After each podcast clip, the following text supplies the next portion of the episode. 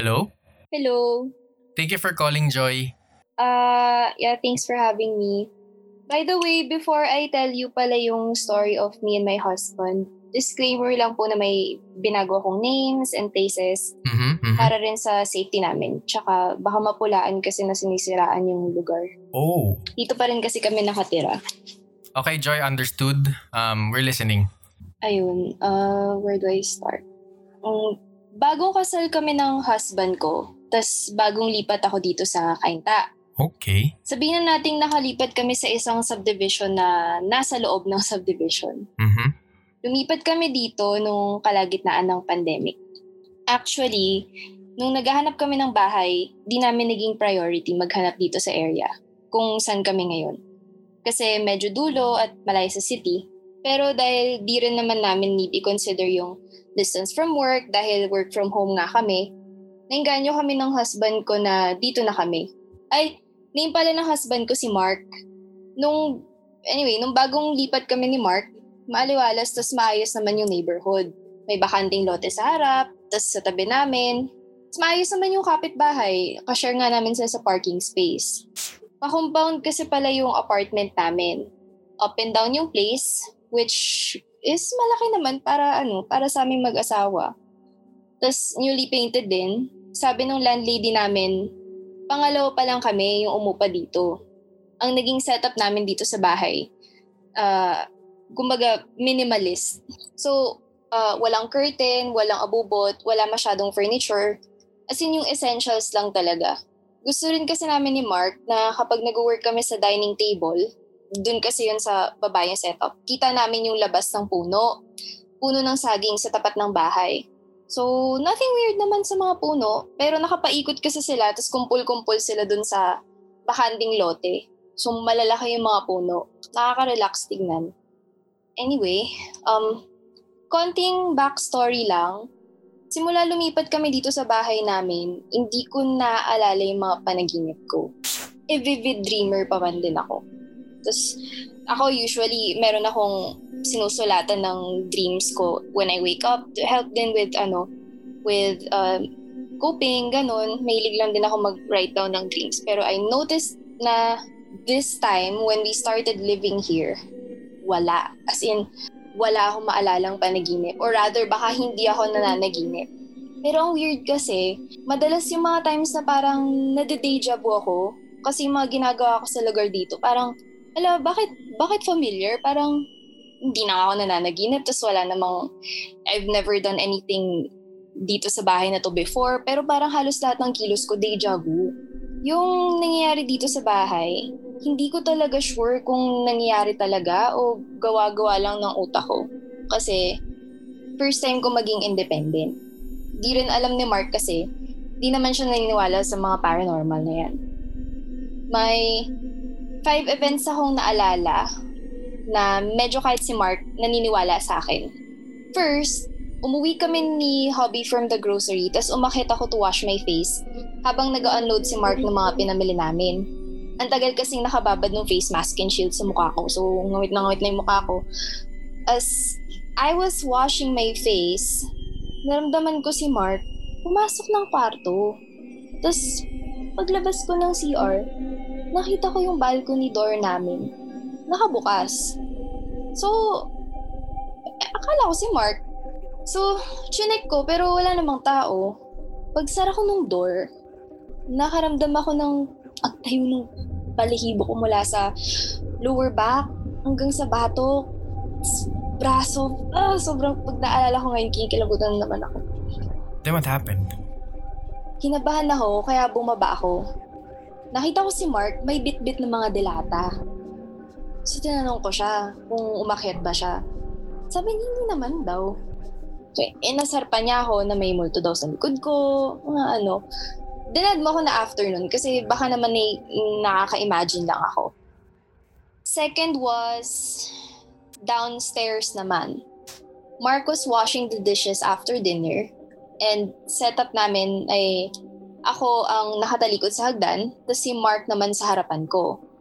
So, likod ni Mark, may bintana na kita ko rin yung reflection ko kasi madilim sa labas at maliwanag yung ilaw sa loob. Tapos sa left ko is isa pang window. Doon ko kita directly yung mga puno ng saging na nakakumpol. Briefly, naiilawan siya ng mga ano, street lamps. Ang kitchen naman namin, nasa right side ko kung saan ako nakaupo. So that night, si Mark naghugas ng pinggan kasi may deadline ako na hinahabol. Nasa harapan ko yung laptop ni Mark habang nag-work ako. Mayat maya siya bumabalik sa table para i-check yung progress ng work habang naghuhugas siya ng pinggan. Dahil big, nasa bigger side si Mark, malaki yung frame niya eh. Natatakpan niya yung buong view ko sa bintana sa harap ko. So one time, pag alis niya sa view ko, may naaninag ako na parang something. So may something sa likod ko. Kita ko sa peripheral. Di ko tinignan ng diretso. At di rin ako makatype. Nakatitig lang ako sa monitor ng screen ko. Tapos parang, parang bumagal yung mundo. Tapos dahan-dahan umaakyat ng hagdan yung figure na nasa reflection ng bintana. As in, wala na, hindi ko na rin matawag si Mark kasi natakot na ako eh. Tapos yung shock, yung ang nagagalaw ko lang yung daliri ko kaya binabaan ko yung brightness ng laptop para lang sure kung ano ba talaga yung nakikita ko. After I clicked, three times, napa-exhale ako ng malakas. Pagka-exhale na pagka-exhale ko, huminto yung figure. Tapos, napatingin ako. The figure was tall. Para lang siyang shadow tapos parang, uh, parang wala siyang muka. Tapos dahan-dahan siyang lumingon sa akin. Nagulat ako kasi humarang na uli si Mark kasi may chinek na uli siya sa laptop. Lumingon agad ako sa likod ko, walang tao. Nag-alala si Mark kasi ang putla ko daw. Tapos nakatayo na lahat ng balahibo ko as in napansin na rin niya. So wait, kunento mo ba kay Mark? Anong sabi niya? Oo, kinuwento ko sa kanya bago kami matulog pinakinggan naman niya ako, tapos inassure niya ako na magpapabless kami sa pare, para sure.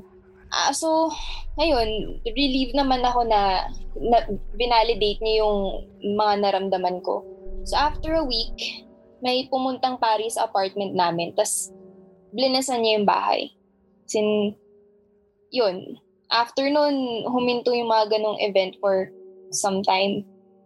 Pero, bumalik rin ulit after nung blessing, naging kampante ako kaya naiiwan na ako ni Mark sa bahay kapag may mga kailangan siya asikasuhin sa labas.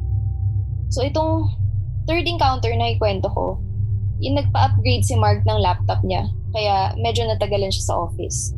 Sa labas ako ng bahay nag-work kahit kampante na ako kasi ayoko pa rin ng feeling na mag-isa ako sa loob ng bahay. Nasa kaliwa ko yung mga puno ng saging sa bakanting lote tapos, na, nasa harap ko yung mga bahay ng kapitbahay na may mga aso sa labas. So habang nasa Zoom meeting ako, napapansin ko may nagkiklik na door handle sa loob from inside ng bahay. Di ko lang, di ko lang ma-figure out kung saan exactly. Pag nagzo-zoom kasi ako, isang earpiece lang gamit ko para aware pa rin ako sa paligid. Yeah, yeah, yeah. Yung dalawang dogs ng kapitbahay, kalma lang sila, like usual. Pero may kumuha ng atensyon nila sa taas ng bahay namin. Tumataw sila pareho dun sa may balcony namin. Galit na galit. As in, first time ko sila makitang ganun. Tapos, lumipat yung tahol sa may sala namin. Umatras ako kasi directly kita ko yung sala through the window sa right side ko. Ayoko may makita ako sa loob ng bahay. Di na ako makafocus sa meeting. As in, wala, naka-unmute na ako, naka-out na yung video ko, wala na kasi wala pumapasok. Maya-maya, tinatahulan na nila yung main door namin. Hanggang sa mag-focus yung tingin ng two dogs. Sa direction ko. Grabe. Sa akin na. Sobrang kinakabahan na ako. Tapos, paulit-ulit kong sinasaway yung mga aso. Ano ba? Tama na. Ganyan ako na.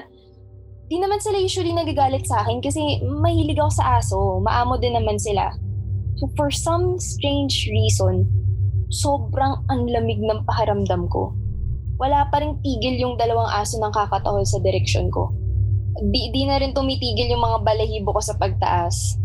Yung tingin nila sa akin, or rather sa likod ko.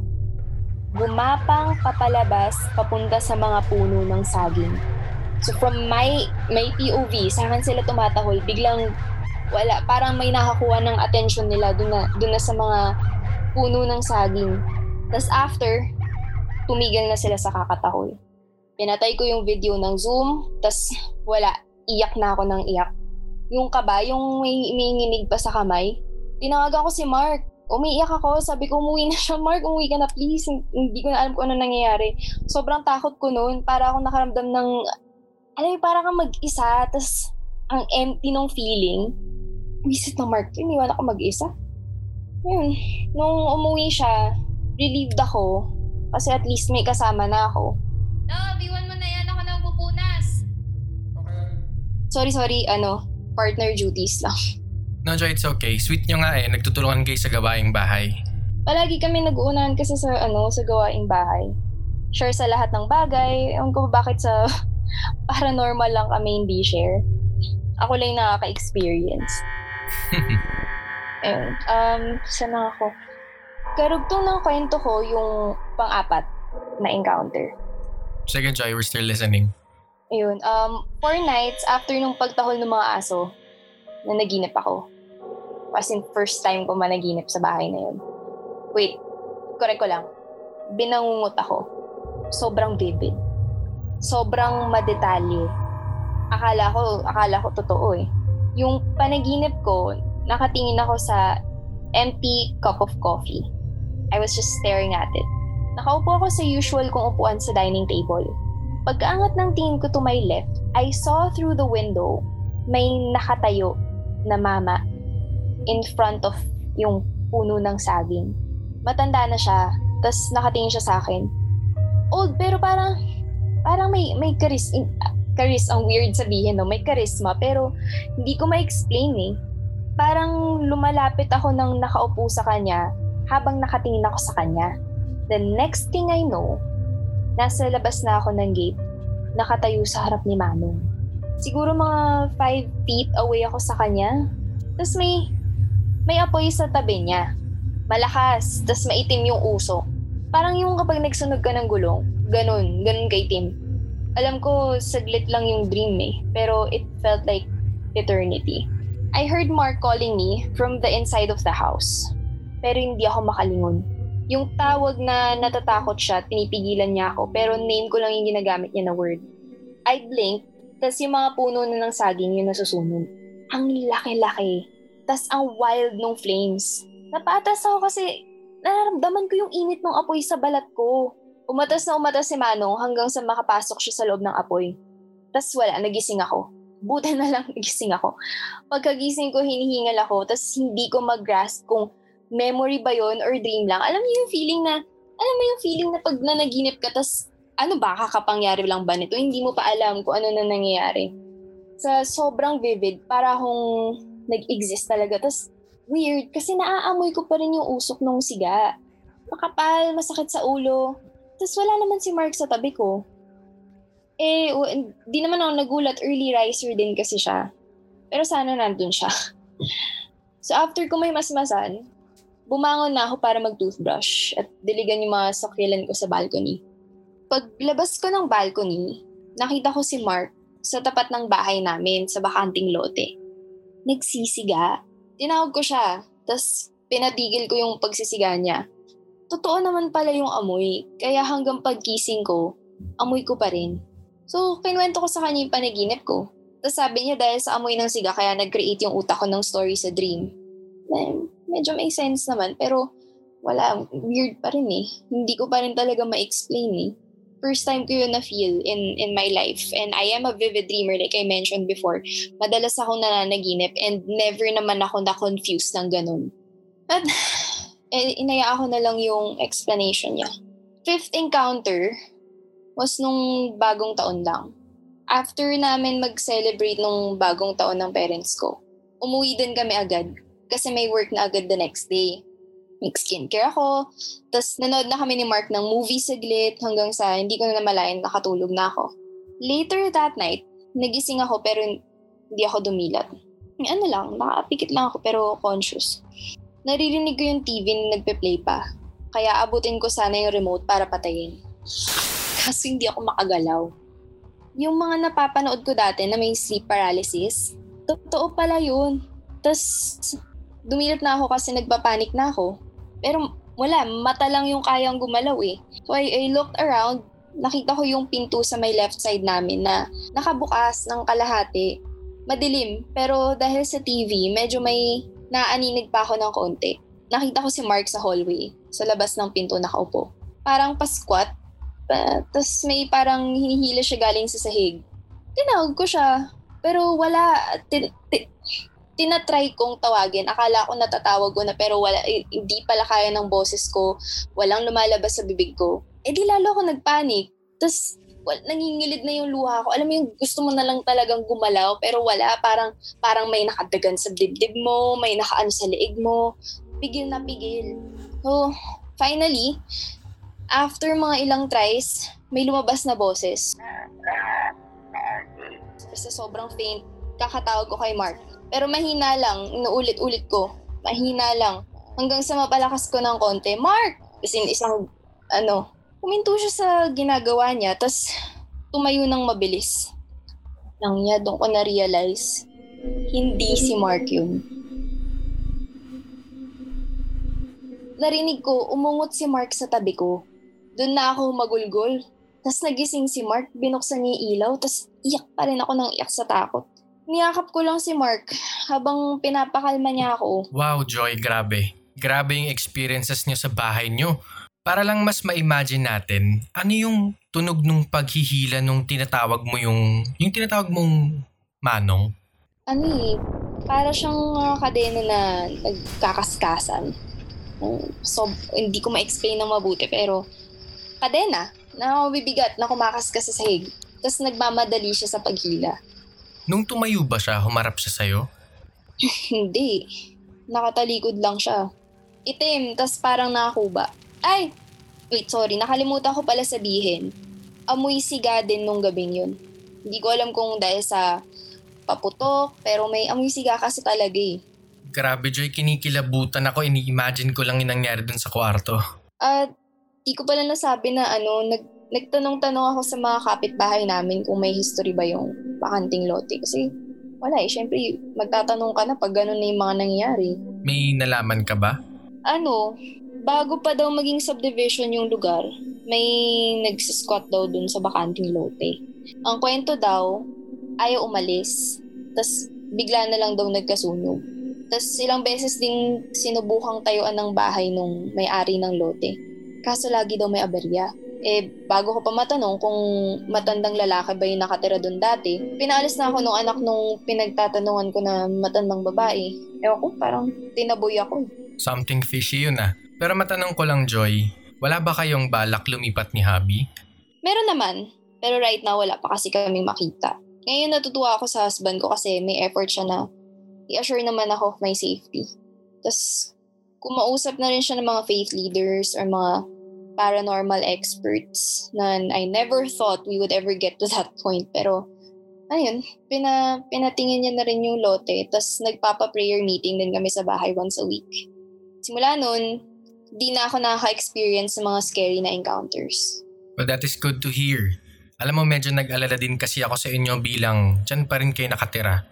Pero Joy, thank you for telling your story dito sa ating podcast. Ay, ay. Sorry, ano Mateo ah. Nag, tumatagal na naman kasi yung, uh, yeah, uh, thank you, thank you sa ano, sa pakinig. Uh, I think I, I just have to, I have to go. Uh, thank you. Thank you. Um, that sounded weird. Um, I hope Joy and her husband are okay. I hope they get a good night's sleep tonight. And for everyone listening, sana makatulog tayong lahat ng mahimbing at ligtas. Tune in again next week. This is your host Mateo for Nandito Sila. This is a podcast series where first-hand stories of real-life supernatural and natural encounters are told. They are real and they're here. Thank you for listening and good night.